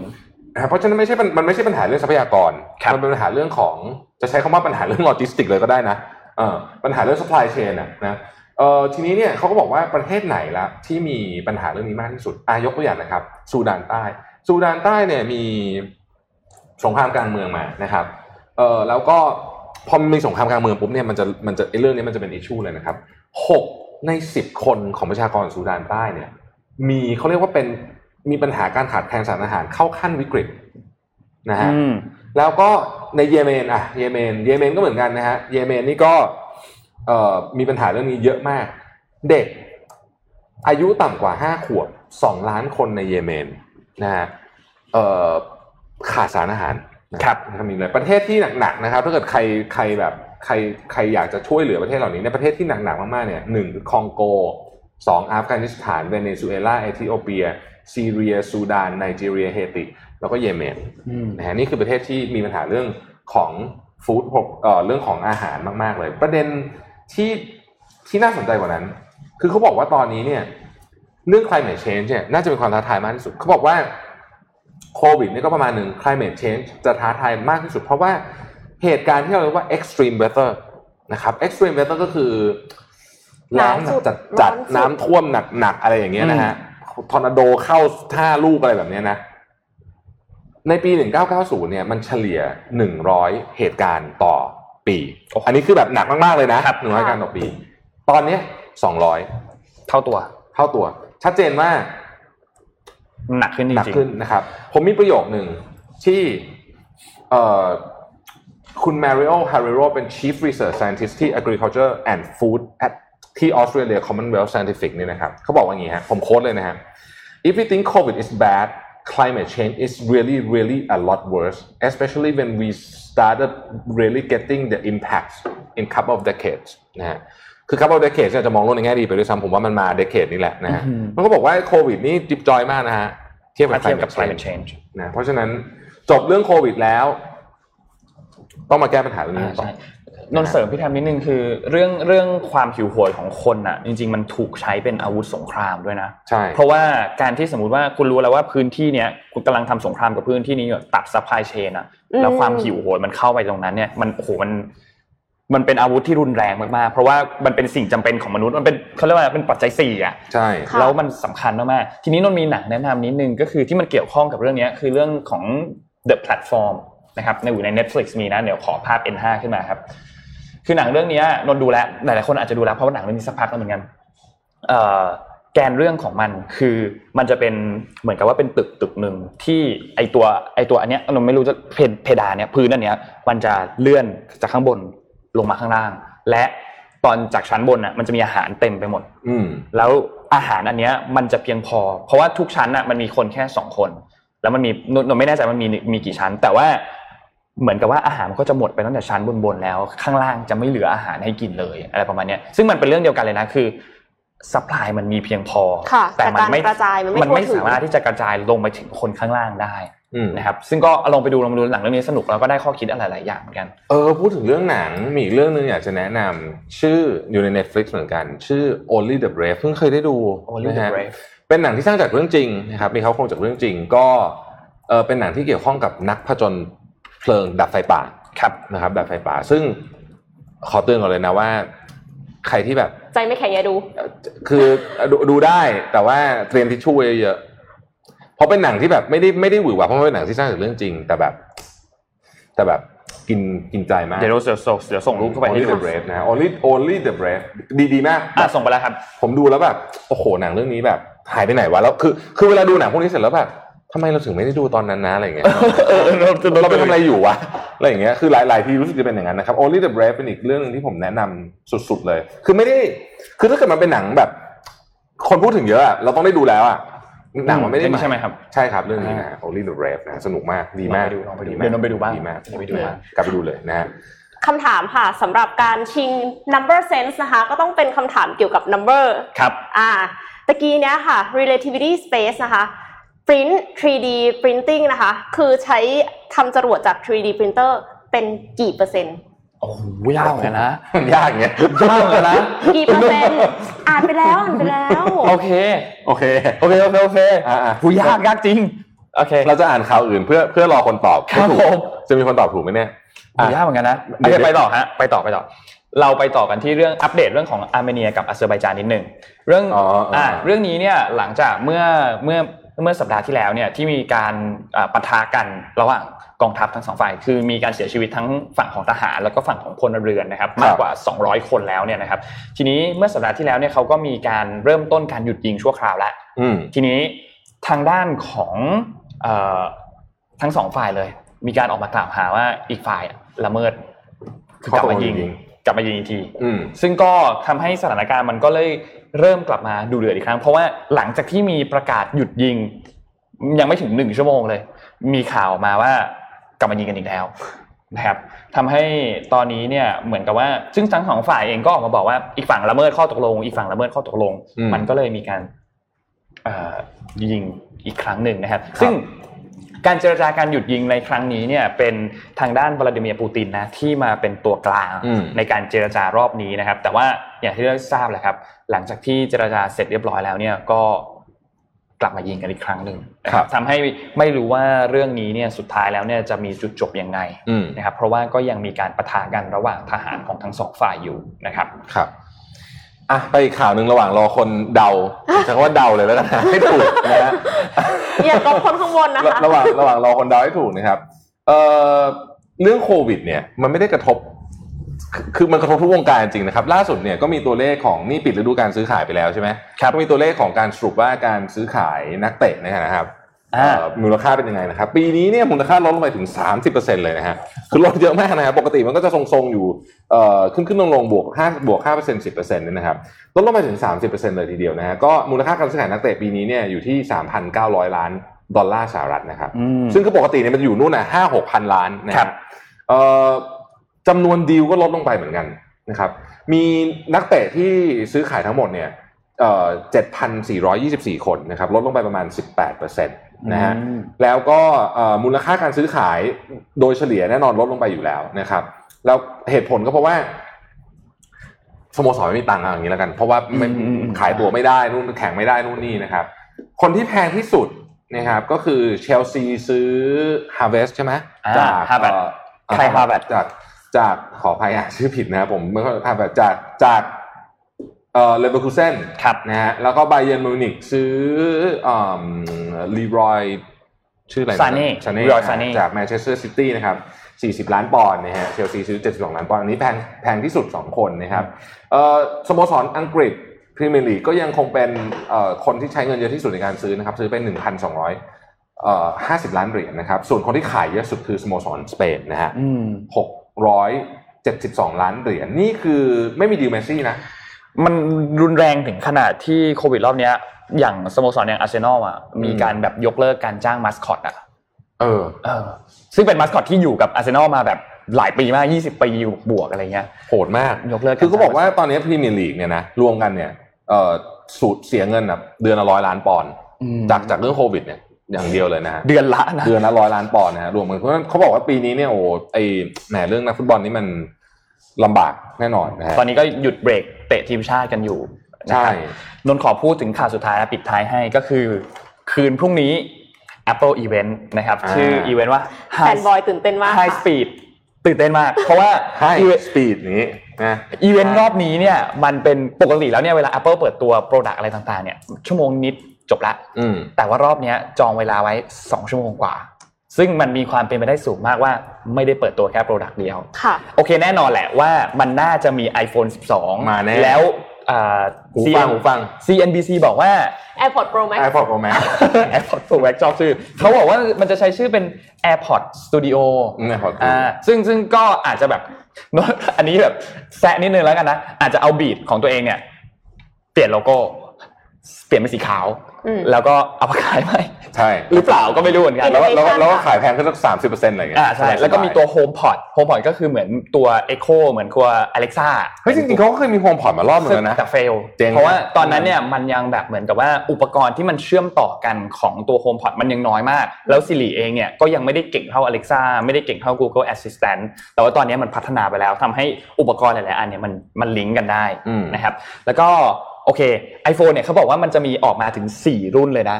นี่คือชื่อที่เขาออกมาว่ามันเป็นข่าวลือ iPhone 12 mini iPhone 12 iPhone 12 Pro iPhone 12 Pro Pro Max Max ซึ่งขนาดหน้าจอเนี่ยจะตั้งแต่ 5.4 นิ้วถึง 6.7 นิ้ว Pro Max ก็คือ 6.7 นิ้วอะอืมก็คือใหญ่ก็ก็ใหญ่เหมือนกันอะมีมินิด้วยเหรอ มีมินิด้วย ก็น่าติดตามแปลกดีน่าแปลกดีน่ารอดูรอดู เพราะว่าเออคือเขาก็เพิ่งออก SE มาไม่นานมาใช่เออแล้วก็ก็จะมีมินิมาต่อก็ก็น่าติดตามเหมือนกันว่าสุดท้ายแล้วเนี่ยจะเป็นยังไง คือถ้าพวิงเคราะห์นี้ถ้าวิเรื่องเคราะห์ในเชิง strategy นี่แปลว่าต้องต้องพยายามเก็บทุกเซกเตอร์จริงๆนะใช่อืมเก็บทุกเซกเตอร์เลยต้องพยายามเก็บทุกเซกเตอร์จริงๆก็นะใครที่เป็นแฟนบอยก็ รอดูครับรอดูรอดูนะฮะรอดูก็เป็นเรื่องเป็นเรื่องที่น่าตื่นเต้นมากๆสำหรับแฟน Apple ครับนะฮะก็คือตื่นเต้นคือได้เสียตังค์อีกแล้วนั่นเองนะครับอันนี้ iPhone เริ่มพังแล้วนะฮะไอโฟนโอ้ตอนนี้รได้วยได้มาข่ากวเลว่ายเนี่ยเพิ่งเพิ่งเพิ่งซื้อมานะคะเริ่มพังแล้วเริ่มพังแล้วนะฮะครับโอเค ก็น่าจะครบถ้วนนะขวัอนบนี้คุณนะครับ ขอบคุณ SCB แล้วก็ข้อมูลดีๆจากทีม Wealth Advisory ที่อยู่กับเราทุกวันนะครับ ครับผม วันนี้เราสามคนลาไปก่อนแล้วพบกันใหม่วันพุธครับเพราะพรุ่งนี้หยุดนะครับค่ะสวัสดีครับ สวัสดีค่ะรับ